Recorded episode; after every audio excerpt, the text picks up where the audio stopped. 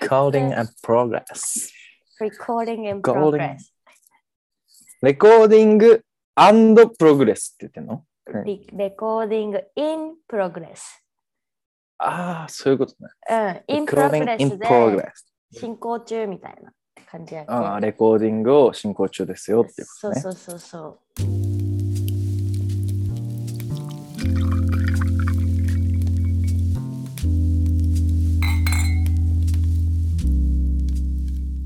はい、というわけで、えー、ケンシ君、こんにちは、じゃなくて、こんばんは。こんばんは。今日もあの来ていただきありがとうございます。2回目の登場ですね。やったぜ。はい。嬉しいです。あの、リスナー、ポッドキャストのリスナーの方から、前回、あの、ケンシ君が、まあ、世界一周の話とか、まあ、メンタルブレイクした話とか、うんなんかそういう、こう、まあ、唯一このポッドキャストで出てきてくれた男の子っていうのもあると思うんですけど、まあ、うちもケンシ君と、まあ、友達になって、何年？もうちょっとでね、確か多分10年ぐらいなんだよ。やばいね。そう、まあ、うん10年ぐらい経つっていうことで、まあ、こう気軽にね、おしゃべりできる。なんかこのカジュアルさっていうのが多分、すごいみんなに伝わったのかな？なんか面白かったですと声をいただいたので、こうやって2回目嬉しいです。はい、呼びました。で、ちょっと調子に乗ったら、あの、また切るので。ごめん。切る準備しときな。切る準備しときなやろ。はい、そういうわけで、はい、ケンシ君です。で、なんか、もしかしたら、多分前回のエピソード聞いたことないみたいな人もおると思うけ、とりあえず、あの、軽い自己紹介をお願いします。これです。新福剣士、剣士と言います。うんぜひ剣士と呼んでください。どこで呼ばれることあるんかいって感じですけどね。まあ、そういうことは置いといていきましょうと思いますが、簡単に自己紹介、まずロケーションというか、住んでた場所で行くと、鹿児島で生まれ、大学時代福岡にいて、うん現在は関東、東京に住んでます。うんで、その福岡時代の時にみゆきには会いました。大学ね。うん。うん。で、僕の中の大きな、なんかちょっとインパクトありめな体験でいくと、大学時代の時に世界一周コンテストっていうのがありまして、まあそれはどんなコンテストかというと、世界一周してみたいみたいな思いをプレゼンして優勝したら世界一周航空券っていうものをもらえるよっていうコンテストだったんですが、それで、お祭り男になるって言って、お祭り男？うん、お祭り男。はい。ちょっと聞こえづらいですね。お祭り男になると言うて、あの、その時はですね、無事優勝することができて、うん。で、その後に、あの、まあ、ちょっとチームを作ってうん、せっかく世界一周するんだったら、それを形残したいなと思って、チームを組んで、うん。まあ、クラファンだったり、ちょっとスポンサーさん集めだったりをして、あの無事資金を貯めて、1年、約1年、世界一周をしてきました。その中では、チーズ転がし祭りっていう、世界の果てまで行って9とかで放送されてるような祭りから、まあ、ちょっと世界一の奇祭と呼ばれる、バーニングマンと呼ばれる、アメリカの砂漠で1週間何もないとこに街ができるみたいなお祭りとか、いろいろ行かせてもらって、あの帰ってきました。ただ、そこで、まあ、2人の旅、2人で24時間一緒の旅っていうのもあるし、僕自身の理想と現実のギャップみたいなとことか、うんすごく、まあ、最近は聞くこと増えたけど、HSP とかうんというような、まあ、敏感だったり繊細だったりするようなところの気質も兼ね備えた上で、すげえ人目を気にしたりをすることが多くなって、なんかそんなのもあって、帰国後はうつを体験しました。で、まあ、1ヶ月ぐらい本当に寝たくって、SNS もシャットダウンして寝たくった挙句ちょっぴり元気になって、あの、世界一周の時にスポンサーについてもらった、あの、会社さんから、うんこミュージアムっていうものをスタートするんだけど、やってくれ、運営してくれないかということで、うん。あの、店長兼マネージャーみたいな形で、あの、2年前ぐらい、うん。あもう3年前になるのかな？にジョインさせてもらって、2年半働いて、うん。で、現在はそれを退職して、フリーで、あの、コーチングだったりとか、映像制作だったりとか、そのあたりをやりながら、フリーランス頑張ってますっていう、新福研修です。はい、ありがとうございます。そう、あの、大学からの友達で言うと、フリーランスの友達、うんうんまあ、うちもフリーランスなんやけど、ケンシ君しかおらん。うちらの周り、他にフリーランスおらんよね。確かに。さまあ同じサークルのくくりだそう同じ。そう大学の中で。で、まあ、うんうちは大学途中で辞めたけ、その卒業は一緒にしてないけど、でもこう、なんだろう、うちの福岡の友達っていうと、やっぱその大学の友達うんうん。が多くて、で、なんか周りにフリーランスの子とかおらんけ、なんかそういうフリーランスの悩みとかとかって結構、ケンシ君にね、打ち明けたりとか、まあ、そういう話ができるのはすごいありがたいなと思って、で、ちょっと自己紹介で出てきたけど、あの、世界一周コンテスト、うんうん。あれって、あの、普通にシンプルにちょっと興味、何、うん興味ある。まあ、別に参加するとかじゃなくて、うんうんまだ、あの、その世界一周コンテストってありよんかな。あ、うん。今もやってます。えーあれって毎年？そう、毎年だったんだけど、なんか、去年とか、オンライン開催とかになって、なんか、あ、コロナで。どういう、そうそうそう、形になったかちょっとわかんないんだけど、今年はまたオフラインで戻ってきて、今年もコンテストやってました。もうでも、えーうん募集はスタートして多分段階が若干進んでるので、ファーストの募集はもう締め切ったかもしれないけど、うんうんうんうん。今年ね、あ。れすごいよね。ケンシ君が優勝した時、うちちょうどアメリカにも行って、うんうんでもなんか誰か友達がケンシ君のプレゼンのね、そのうん優勝した時のプレゼンテーショうんうんンの動画をシェアしてくれて、うんで、その動画見た時に、うわ、ケンシ君プレゼンめっちゃ上手やなと思って、まあ、ちょっとこう今日話すトピックとはちょっとずれるかもしうんれない。うんうん。プレゼンのコツみたいなのってなんかこう意識しとったりする。あだってあれって3000人とかおったやん。あのあ、そうね。観客？その大きい会場やったよね。なんか動うん、画見る限り2000ぐらい確かいたね。うん、うん。ねえなんか2000人の前でプレゼンするみたいな機会ってまあなかなかないと思うけど、うんまあ、それでもほら100人でも結構ううんわってなるしさ、うんそれがまあ何千人とかってなったらさうんうん。緊張せんかった？緊張せんかった。確かにね。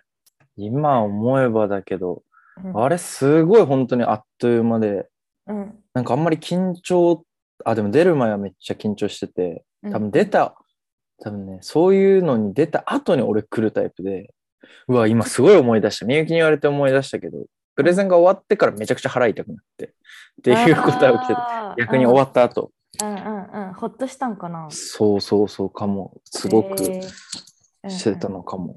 え、思いそのさ、プレゼンの、何練習もめっちゃした、あのプレゼンの前って。あの時はね、珍しくすごいしたんだよね、準備をして。うんうん。やっぱ準備やね。実際にやっぱそう、うん、人にやって、うん。あの、人にプレゼンをしてその反応とかフィードバックを受けて、確かにあの時はすごい素直だったなって思いますね。それ、今素直じゃない。いや、素直だと思うけど、もっとピュアだった感じというかね。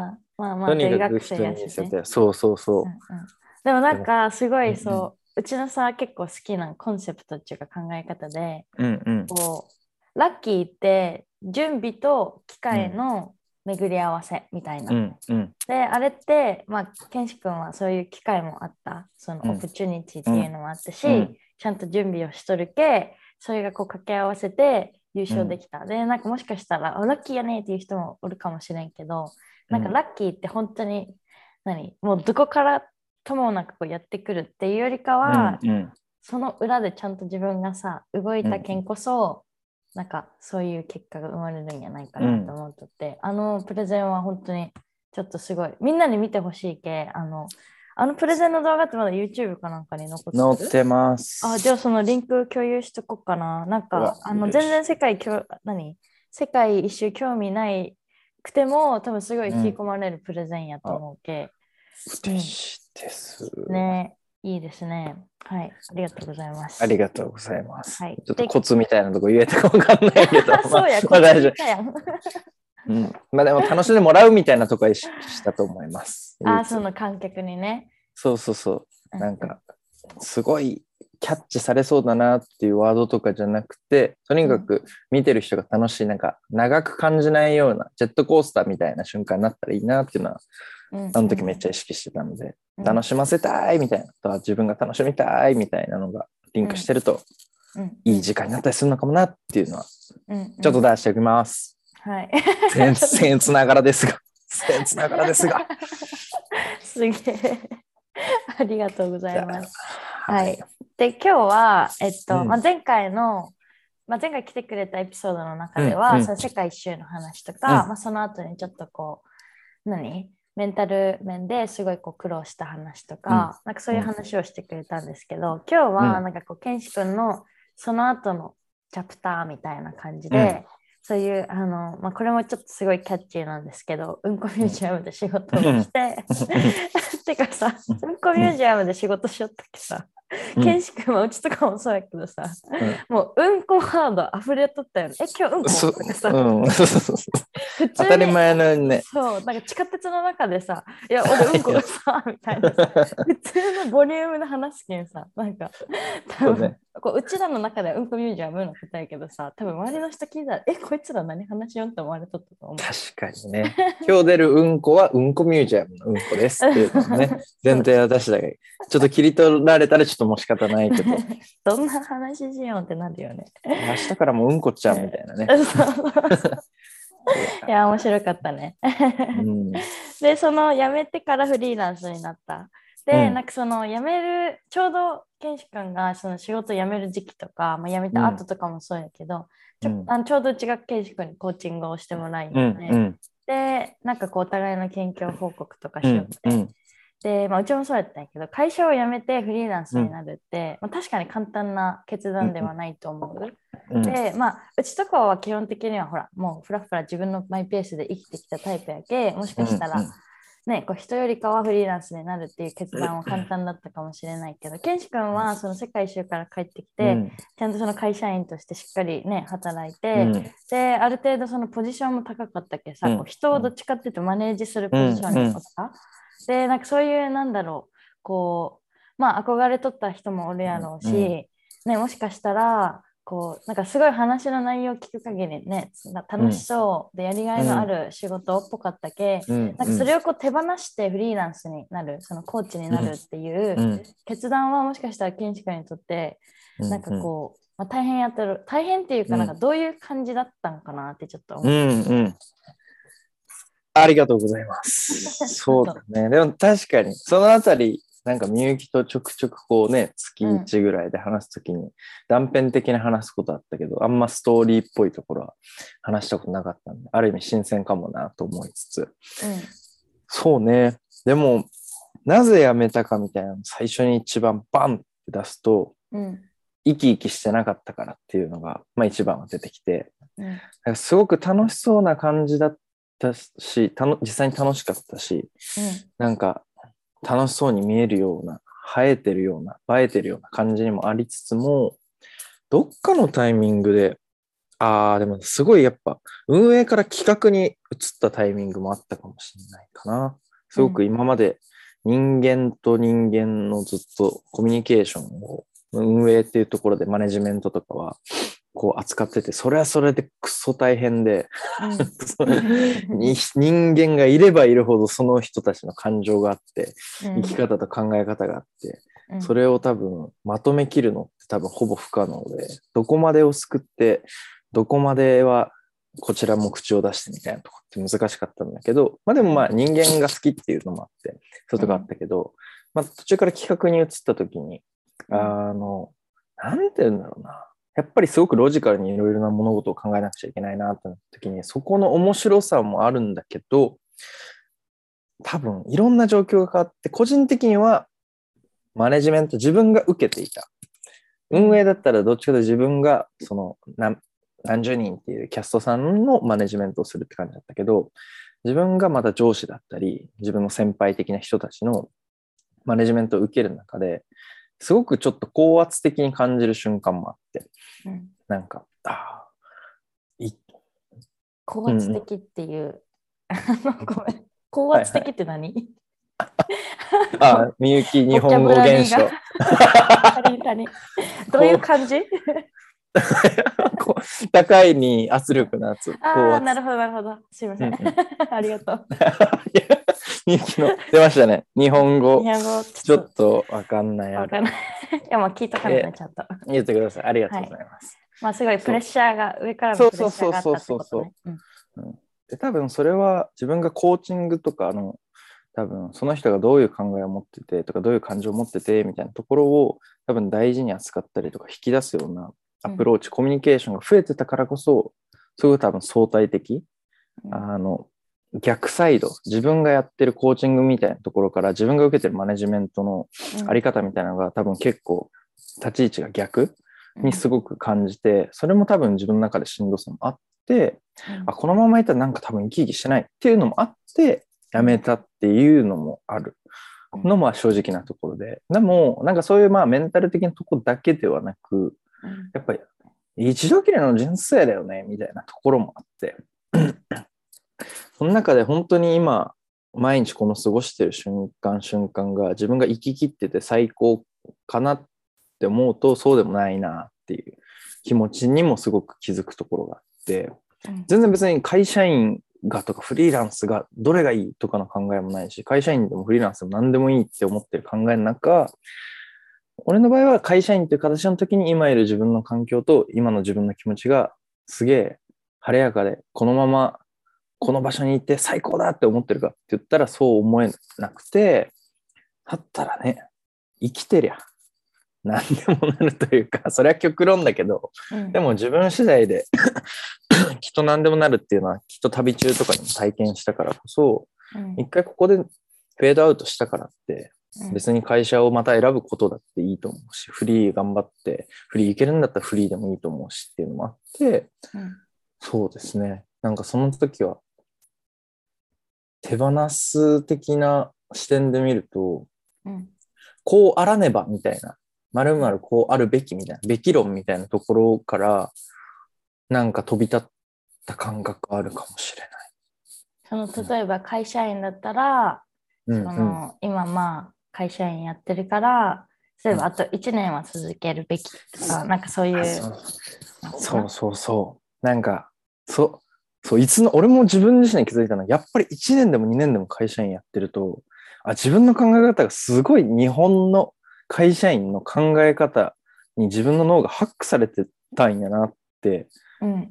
気づく機会がちょくちょく増えて、それは多分まあコーコーチングとかの時間が増えたからかわかんないけど、うん。うわ、こんなになんか真上で旅して、なんかどうなってでも生きれるわみたいな思った瞬間の剣士が、うん。どっかの会社に入社して1年でも2年でもいたら、あ、こんなにもいい悪いじゃなくて、すごく凝り固まった思考に戻ってたんやなっていう感じる機会が多くて、うん。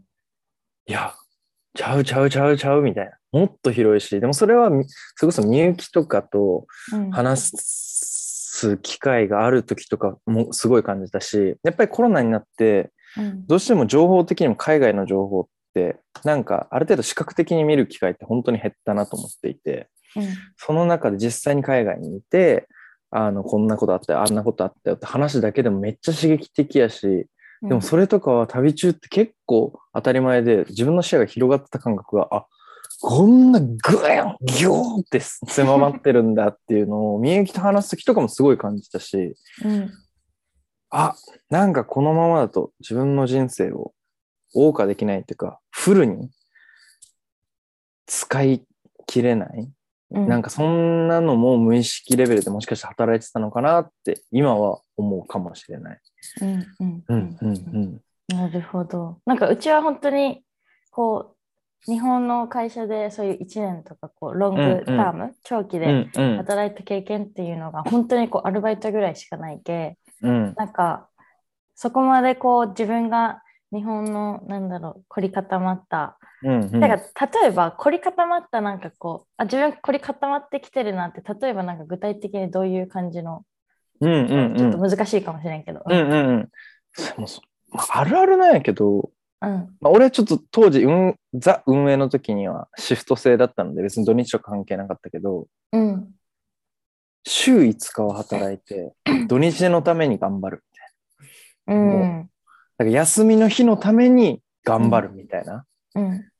あ別におかしくないし、そ、それはそうかもしれないんだけど、その、ある程度日本で、日本の会社員っていう形で浸透してる5日間働いて2日、週休2日みたいな、うん。そこすらもう、いや、本当にそうなんだっけみたいな。なんかじ、うん。自分にとってのベストが、なんか、週に7日って5日間、ゴリゴリに働いてるみたいな。まあ、それがすごい、そこが楽しいのか楽しくないのかによって、全然仕事っていう感覚があるかないかとか全然また変わってくるし、うん。ここってすごく複雑だとは思うんだけど、まあ、簡単に言うとでも、なんか5日間、ちょっと我慢をして、2日、二日間のために何か我慢するみたいなうん。感じみたいな、あ、俺なんかすごい、あと3、あと3日頑張ればなんちゃらだとか、なんか、あと4日頑張ればあそこに行けるとか、まあそこ頑張ったからこその、あのね、ビールがうめえみたいなことみたいな、そのギャップから来る楽しさってあるとは思うんだけど、そもそも本当に自分がこんだけなんか毎日働いてうん。とかがうん一番いいんだっけみたいな、自分にフィットしてるんだっけみたいなところを疑わなくなってる自分がいるみたいなのが、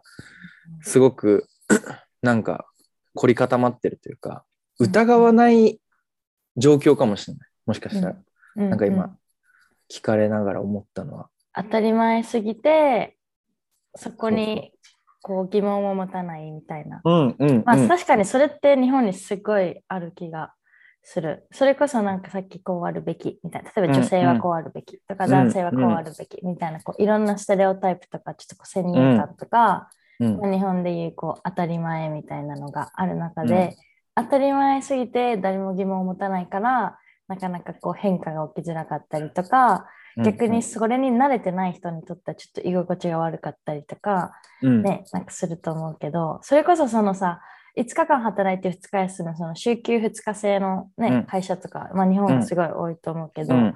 最近、まあ、1ヶ月前ぐらいかな、イギリスかどっか、イギリスだったっけな多分銀行員の、ああ、話。週休3日？そう、週休3日になって、うんうん。そう、だけ1週間のうち働くの4日で、もう3日間お休み。だけど別にお給料とかも変わらんし、うん。みたいな。で、まあ日本がそこのレベルに追いつくのって多分めっちゃ後になるんやろうなって思うけど、うんでもなんかそういうニュースが出てきたってことは、なんかこうね、日本だけじゃなくって海外の人も週休2日うんに対してちょっとこう疑問を持ち始めた人がおるけんこそ多分こういう動きに変わってきた。うん。し、なんかフリーランスになってすごい思うのがさ、こう自分で働く時間を、まあ、選べるっちゃ選べるやんか。うん一日ね、どのぐらい働くとか。うんで、あの、まあ、フリーランス成り立ての頃って、もう本当に、それこそその収入が、こう、安定してないっていうのもあるけど、すごい、もうめっちゃ働きよって、うん。で、本当に、何、会社員よりも働きよって、もう一日うんうん。うん10時間とか働きよって、うんうん。そう、なんかまあ自由は自由なんだけど、うんでもなんか自由じゃない。なんかちょっとこう、うんうんうん。タスクに縛られたりとか、時間に縛られたりとかね、うん。あるけ、なんかそういう時に、こう、うち、work less, earn more っていうコンセプトにあって、うん。で、それはもう work less ってことは、働く時間を減らして、うん。で、earn more やけ、こう稼ぐ、何例えばその収入を上げるみたいな。うんうん。なんかそのすっごいシンプルなコンセプトなんやけど、わうちこの考え方全く持ってなかったわってすごい自分うん。でハッとさせられて、うん。そう。でなんかフリーランスやけんこそそれって可能やなって思ったんよね。うんでも日本の会社員だったらさ、ねもう週休2日制っていうのは決まっとるけんさ、まあうん。月曜日から金曜日はさ、もう絶対出社せないけんや、例えば病欠じゃない限り。うん。で、それをベースにお金もらうわけやけど、うんなんかフリーランスとか、まあ、自分でビジネスしよる人はさ、うん。別に週休2日とかっていうルールがないけ、うん。例えばそのみんなが5日の中でやりよるタスクを例えば3日で終わらせられるなら、うん。うん。4日お休みができるとかね、うん。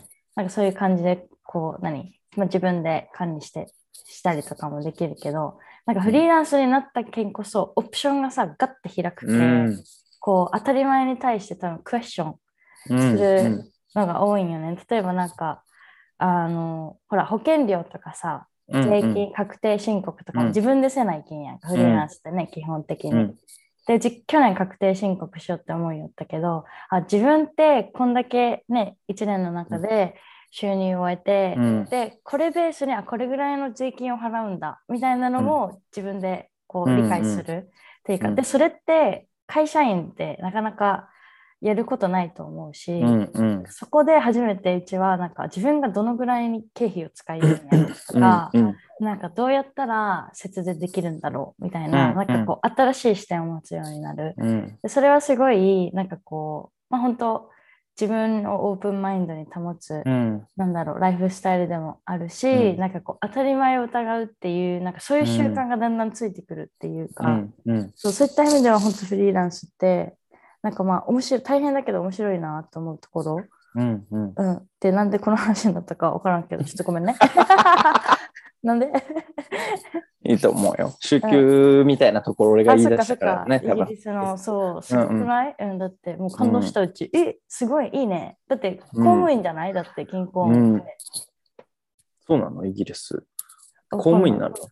あ違うか。あごめん違うか。銀行員は。だと別に公務公務員じゃないってかいうじゃない。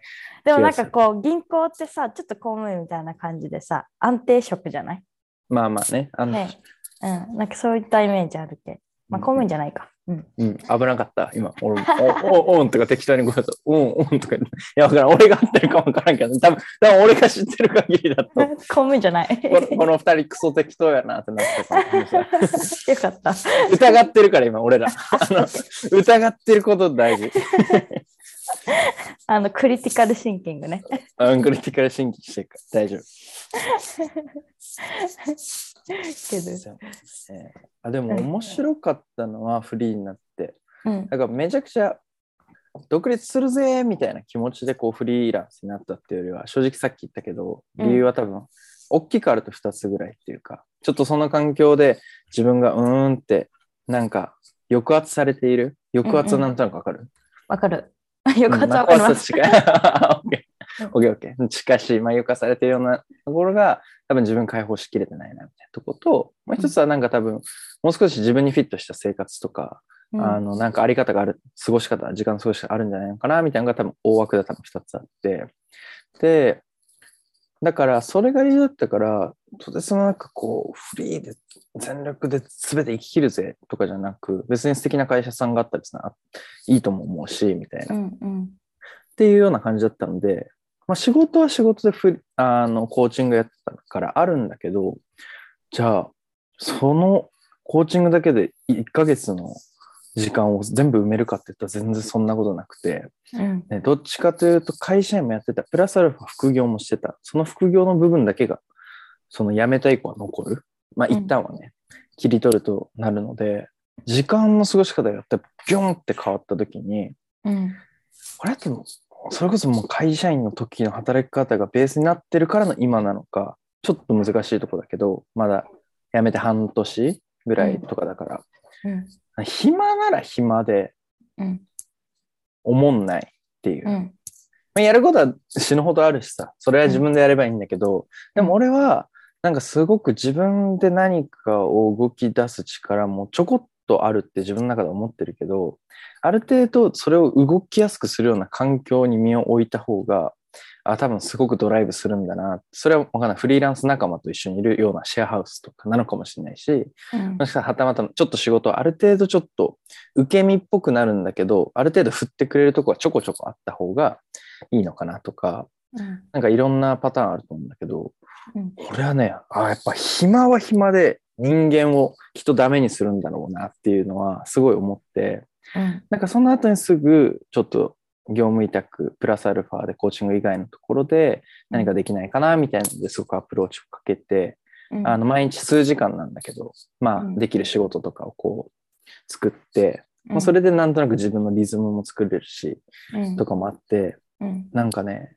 きっと、そう、暇、ないものねだりあるかもしれないけど、でも暇だからいい、自由な時間が全てあるからいいってわけでもきっとないんじゃないのかなっていうのは、この半年でのちょっと個人的な気づきうんうんうん。はあるかもしれないですね。うん、確かに。なんか、暇だと悩みが生まれるってすごいあるなと思いよって。うん、ね、うん、なんか暇やけただぼーっと過ごしとったら、なんか、こう、負のスパイラルに落ちてしうまって、ん、自分何しようんやろうとか、なんかこうせないけんのに、なんかね、自分は今仕事しとるべきなのに、あまだだらだらしよるみたいな、なんかこう、悩みを考え出す時間がありすぎると、もうそれってあのハムスターのさ、何うですか、んうん。歯走る。車のね。そうそうそう、ああいう感じでもう止まらなくなるよね、悩みが。うんうんうん。こうやっぱ人間ってある程度動いとった方がいいな。ある程度ね、忙しすぎるのも良くないけど、暇すぎるのもやっぱ良くないけ、そこのまあバランスを見つけていくっていうのも、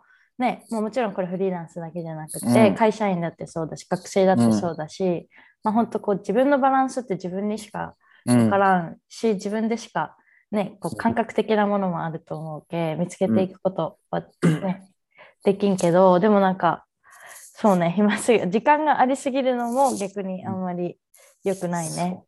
そう。そう。う。んすごい今のとこなんかすごく一つ多分ピースだと思っててごめんなんかうん。いろいろ話今日なんかこんあない大丈夫、大丈夫。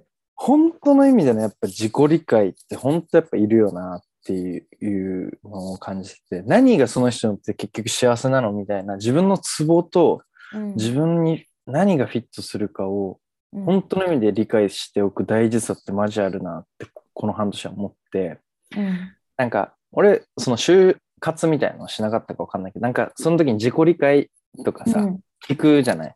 それって多分基本まあ会社側があのまあゲットしてもらいたくなる人であるためのみたいなかなり表面的な部分のあの自己理解。どんな周りから見たらどんな人って言われますか？みたいな感じのなんだけどじゃなくて自分がどういう時に幸福感を感じたりとかど、うん。こう何時間以上の例えば睡眠はもう体が疲れるのかとか自分がどういう時になんか成長したと感じるのかとか、うん。なんかとさっき言ったその仕事と多分フリーな時間のバランスとかってうん。多分本当に多分き記録レベルでちゃんと見ないと多分向き合えないとこでで俺は結構あの自分で会社の時に日報を書いてたんだけどそれの名残をそのまま自分のライフ日報みたいなまあ日記だよね。みたいなのをこう書いてて、書けない時もある。けど、ある程度は書く。日報っていう、まあ、LINE をこう作ってる。日報、あそう思えば日報っていう名前のままにしてんだけど、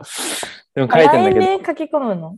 そうそうそう、LINE の一人のグループがあって、そこにずっともうた。だ、いちいち今日だったら1月20日な。んなんちゃらなんちゃら、なんちゃらなんちゃらって。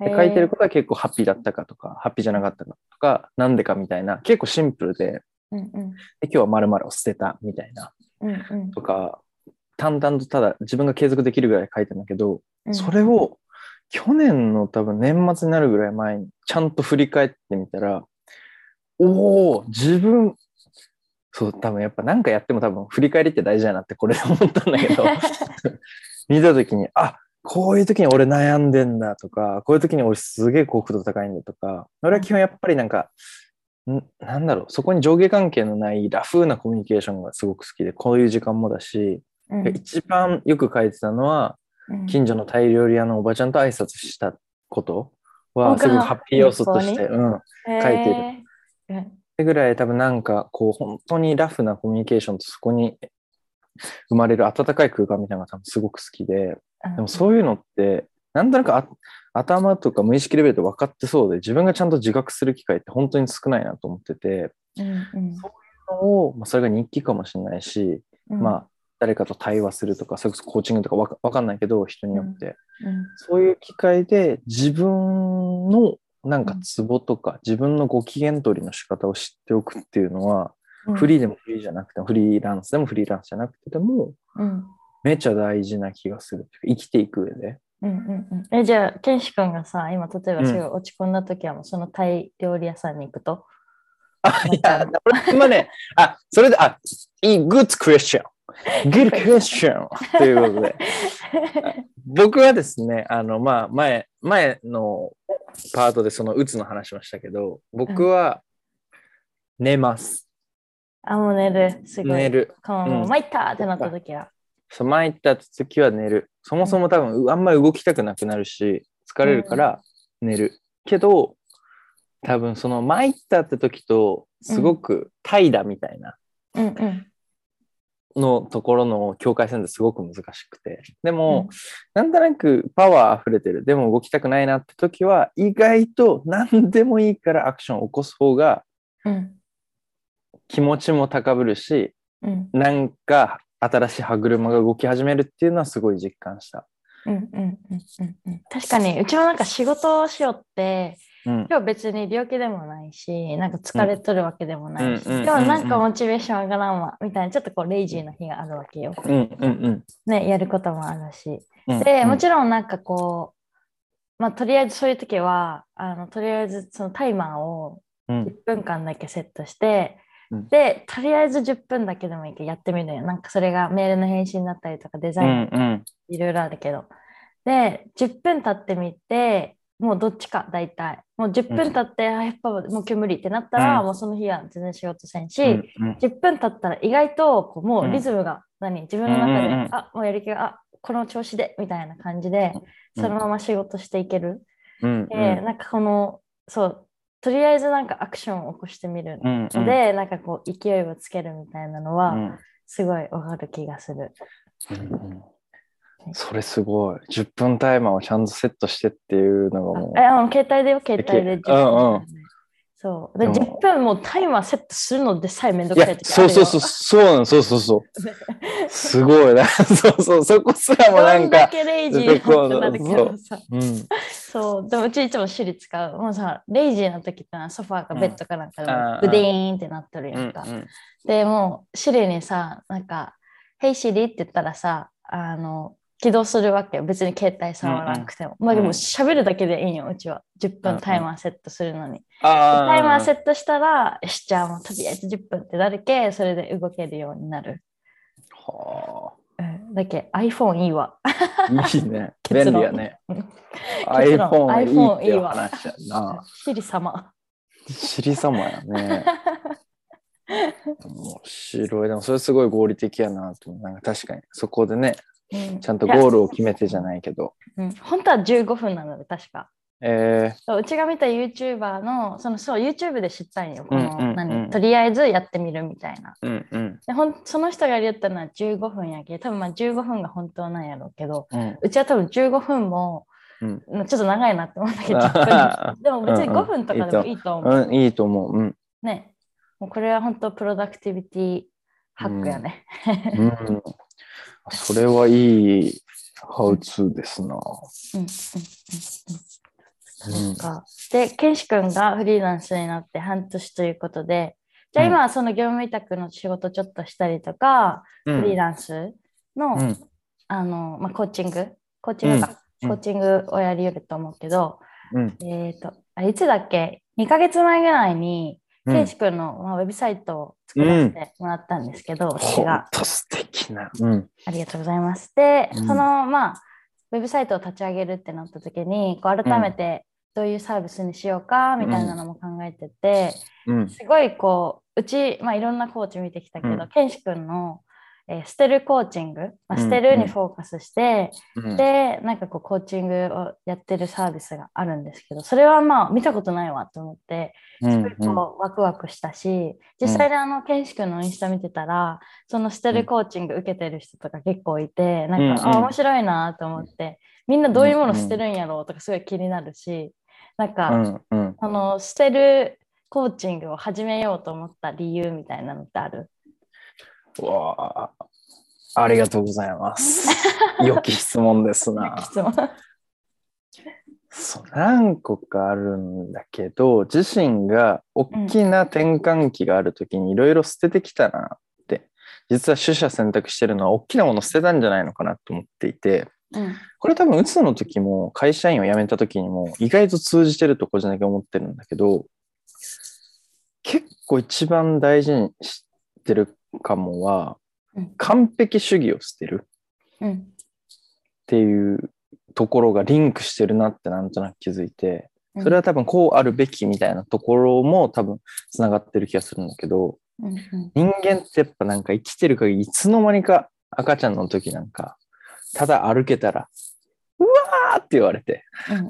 キャーって言われて生きてるだけで素晴らしいを体現してる赤ちゃんっていると思っていてあまあいる赤ちゃんとか赤ちゃんってみんなそうだと思っていてうんうん。いつの間にか僕らはなんか自我が芽生えて思考ができていつしかなんか外の世界自分以外のものをめちゃくちゃ気にし始めて意識し始めて周りの目を気にして綺麗に生きる恥ずかしくないように生きるみたいなものがなんかどっかの奥底で多分やっぱ正解というか、それはなんか学校の教育でもやっぱ100点取った方が、なんか正しいというか点数を高いのを取りなさい、いい大学に行きなさいっていう、いいっていう、とても抽象的で、その人にとってはどういう言葉で受け取るか分かんない、いいみたいな言葉とかいろいろ使われていく中で、うん。なんか綺麗に生きなきゃいけない感じがうん。結構根強くみんなに結構あると思ってて、みゆきとか分からんけど、こういろんな生き方してる人はそこを多分またこう超えてる、剥がしてる感じがするけど、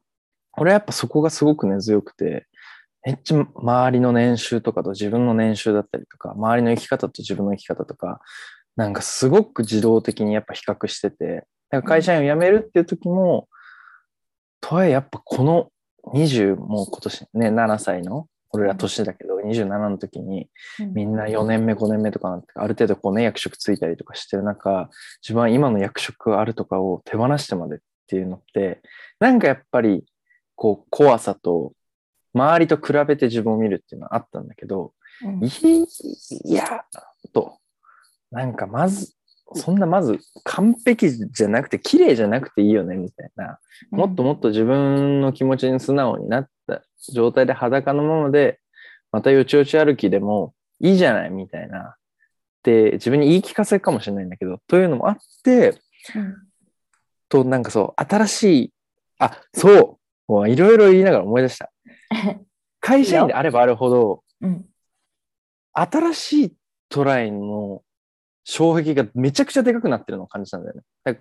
会社員であればあるほど多分辞めることがめちゃくちゃ怖いし、会社員であればあるほど副業とかな何かを発信するときって誰からの目があるからとか、誰々の会社員っていうとかあるからとか、あの、会社員とかを言い訳にするようになりかねなかった。うんうん私はこうだから、私ここにいて、なんか、そう、こう SNS とか気をつけないといけないからとか、ああだこうだ、理由をつけれちゃう。だけど、それを多分手放すことによって、多分言い訳もないし、っていう状態も多分作りたかったんだろうなっていうのはちょっと思い出したことうんだけど、なんかすごくでも、綺麗に生きよう、綺麗に生きようっていうのがあって、そう、トライをするときになんか恥ずかしいとかあるんだけど、それを会社の言い訳とかいろいろしちゃいそうになってたんだけど、まずそもそもなんか出したり自分がするアクションとか発信するものって全然綺麗じゃなくていいじゃない。本当に完璧じゃなくていいよね、みたいなところうん。をすごく感じて、うん。なんかそれをなんか自分が経験した、ある意味捨てるコーチングっていう中で会社を捨てたかもしれないし、その2、3ヶ月、半年前ぐらいには。っていう、でも、そういうので迷ってたり考えてる人って俺はワンサがいると思ってて、なんかまだ、本当はこういうのしたいけど、会社にいて、うわ、どうしようかな、ああしようかなって。そういった時にこう捨ててみた時に手放してみた時の自分にとって怖い体験をした時に、うん。入ってくるものとかインプットとか刺激ってとてつもないのをじ初めて自分がこう会社員を辞めるっていう形で実感できてうん。それをなんか多分誰かにとってパワーになる気もするし自分自身が実感したものだからこそ対話っていうセッションの中でうんそのやり取りをこのフローを巡れたらいいなっていうのを思ってうんうんめっちゃ長くなったけどうん始めました。めっちゃ長くなったけど。いいいい、じゃあすごいよかった。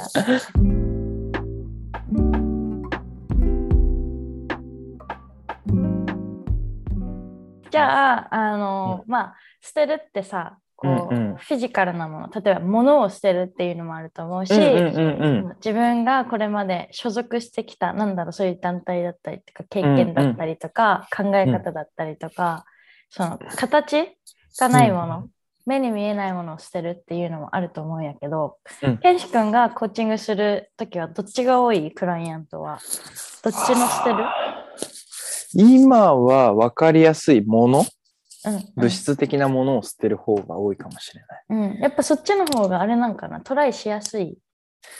成果物はすごく環境の変化は分かりやすいっていうのはあるかもしれない。うん。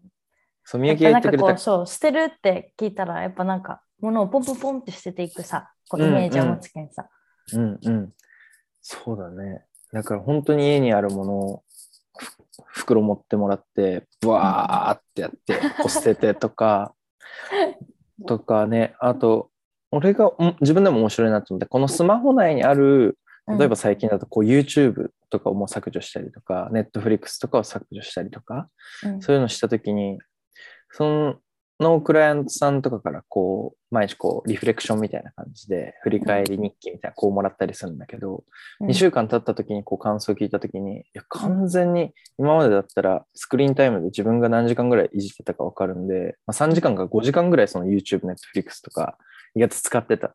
平均だけど、うんうん。それがもう完全に違う時間に使ってるから、かなり有意義な時間に使えてるな、みたいな、うん。こう分かりやすさとか。うんうんがあるのが、やっぱもものっていうか物質的なうん。分かりやすいってそっちの効果はあるなっていうのは感じてるね。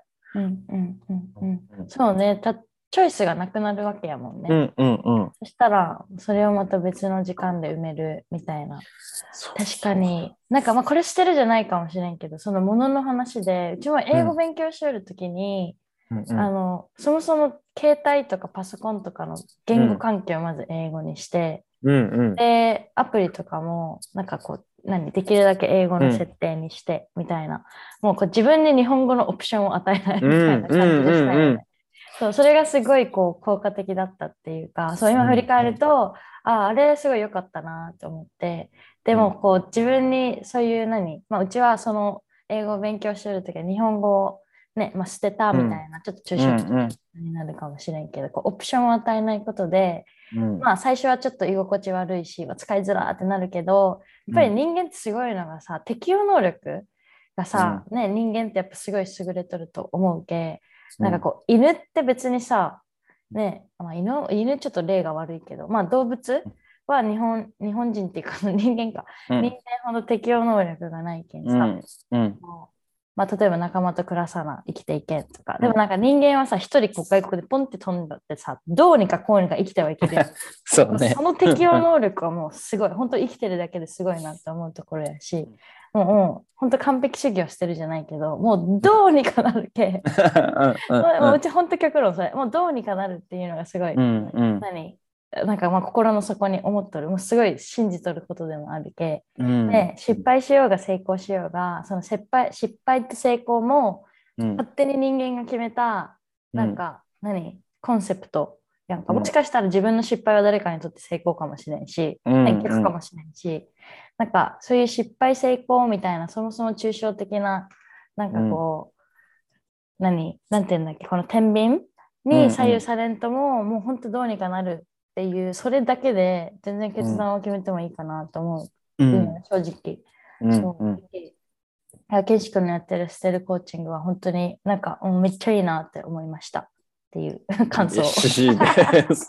なんか嬉しい気持ちになりました。はい。ね、ですごいさ興味あるんやけどさ、あごめんごめん、うんうん。あ、どういいよ。どうぞ。そう興味あるんやけどその物を捨てる以外のことうんうん。ことを捨てる人？うんの,、あのコーチングセッションは、うんあの全然名前とか出さんでいいけど、うんうんなんかケンシ君の中で思い入れのあるセッションとかってあった？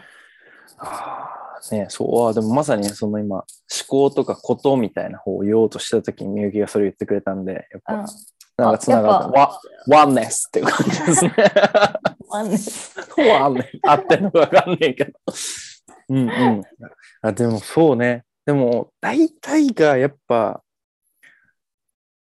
まあ、さっきの完璧主義だったり、すごく周りの目とか気にして、うん。自分のすごいやっぱりコンフォートゾーンっていうか、今までずーっとある現状維持の繰り返しから、やっぱ外に出たくないっていう力がすごく働くことって多いと思ってて、うん。中で実際に起きた一つ、すごく個人的に嬉しかったのは、すごくやっぱ福岡、当時福岡にいたクライアントさんで、うん。あの、セッション話してて、やっぱ東京に行きたいっていう思いがあるっていう。で、それはまあ、そこの理由だったりとか、この対話の中でもちろんいろいろ深掘った上で、でもやっぱり行きたいって、なんか気持ちがあった時に、うん。でもすごいなんか、まあ、やっぱり周りの人から、いや、なんで行くとみたいな、こんな、まあ最強な、まあ福岡住んでたからさ、お互いわかるかもしれないけど、まあすごく心地がいいし、素敵ないい場所って思いつつ、やっぱりそこにずっといる人からしたら、なんで今更、うん。こう、外、そっちに行くとみたいな、別にこっちでええやんみたいなこととかをいろいろ言われたりとかもするうん。中で、でも、じゃあどうしたいみたいな。まあそういうのを置いといて自分がどうしたいかって時にやっぱりこう行きたいっていう気持ちを素直に本人がこう納得してとか自分の声で出してそれを自分の耳で聞いて納得してなんかちょっと殻を破ったというか、うん。感じで、じゃあどうやったらいけるかっていう時にこういうものにこう試験みたいなのを受ける必要があるとかこういうものになんか話さないといけない上司の間に話さないといけないっていうのをこう整理してうん。で実際にこうそれを、ね、月1とかだけでこうセッション続けていく中で半年ちょいかけてうん。実際にね東京に来るっていう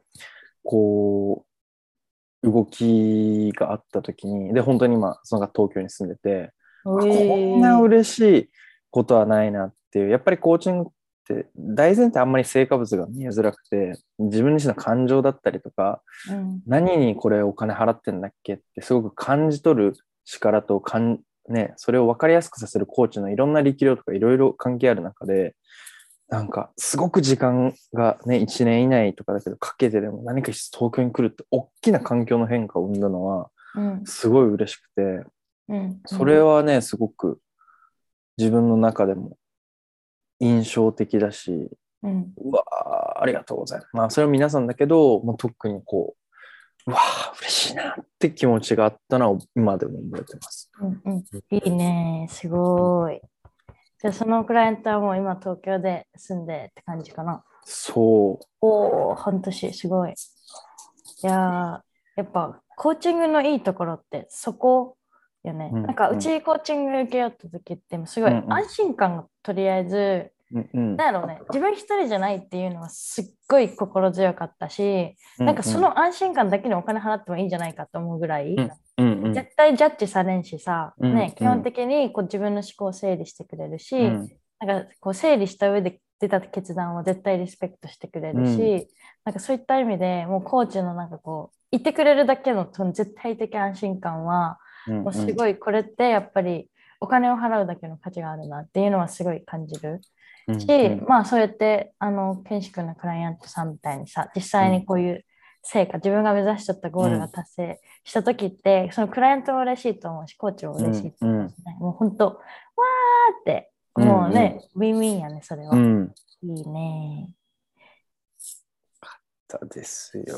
はいみゆきのサイトのおかげでもありますもん、あ本当に。よかったです一本当に、うん本当に大好評。みんなに言われる。本当に。うんうんす嬉しい。うん。ちょっとねね。当初そうそうそう、作るとき可愛くポップにしたいっていうのをずっと多分強く伝えててそれを多分みゆきもこう意識してくれてあめっちゃ可愛いよねいいよねって言ってうん、あの色いいよね色が。くれてそう。いいのよ。ちょっとポッドキャストで見せれるのがすごい残念。そうねじゃあウェブサイト貼っとくけそうそう。うん。あありがとうございます、ほしいよね。視覚的な話であれなんだけど本当によくて。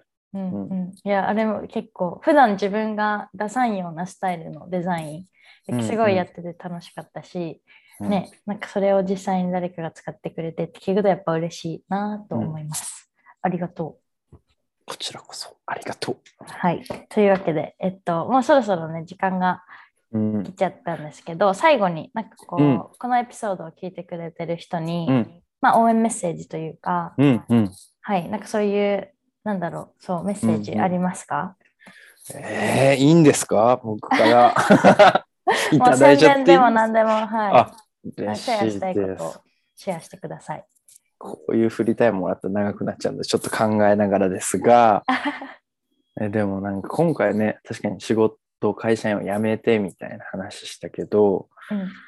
なんか大きくは、ああ、いや、ポンポンポンって3つ伝えると、うん。一つはなんか途中で言ってた自己理解みたいな、うん。結局、もし聞いてくださってる方とかがね、あの、いろんな感度の方がいらっしゃると思うけど、その人が幸せって思う瞬間とかあったら、なんかメモとかでも書け、書いておくと、結構意外とバカにならんよっていう、うん。あの、それ振り返った時に、あ、うちこれが幸せやったやんけみたいな、それをなんかに認知できるだけで結構、あの、幸せな人って俺幸せを感じやすい人だと思思っていて、うん。自分がどんな時に幸せに感じるかっていうのを知ってるのはもちろんなんだけど、うん。幸せを感じやすい力も大事だと思ってて、その時に自分がどんな時に幸せになれるのかなっていうのを知ってると、その感じる力って強くなる気がするので、うん。そういうのも書き留めたりとかするのも、いい気が吸いますよっていうのが一つと、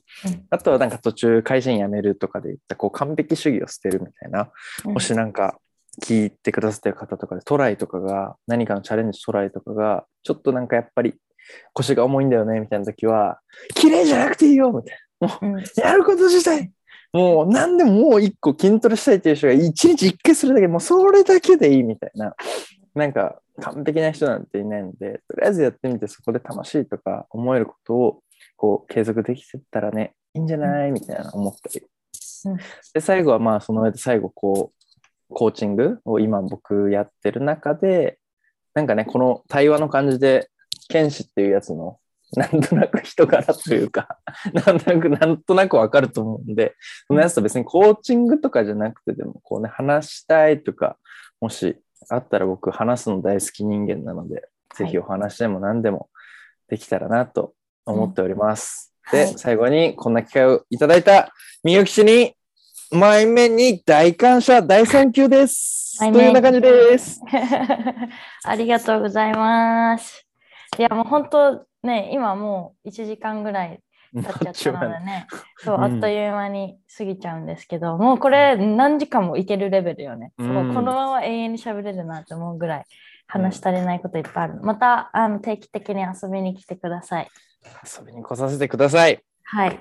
あの、ケンシ君もポッドキャスト始めたら、すごい聞きたいな。うんいや、スタンド FM、あ、でもポッ、あ、ちょっとこの後じゃあちょっと教えてください。ポポッドキャスト。ト。ポッドキャスト、そう。じゃあ、あの、みんなもしかしたら、ケンシ君がポッドキャスト始めるってなったら、ぜひぜひ聞いてくださいね。ぜひぜひ。はい。というわけで、えっと、ケンシ君の、あの、まあ、プレゼン動画、最初に言ったプレゼン動画とか、ウェブサイトとか、あと、インスタもいいかな？インスタグラムとか、そういう、うんまあ、ケンシ君に関するリンク系は全部このエピソードの、えーノート欄に貼ってるので、えー興味がある方はぜひあの全部チェックしてみてください。プレゼンは本当に見た方がいい、あれは。プレゼンはっていうな。プレゼンもっていう。プレゼンもいいです。うんうん。はい、チェックしてみてください。そういうわけで、ケンシ君今日ははい、うん今日来てくれて本当に本当にありがとうございました。こちらこそ楽しかったです。ありがとうございました。はーい、じゃあ、バイバイ。バイバイ。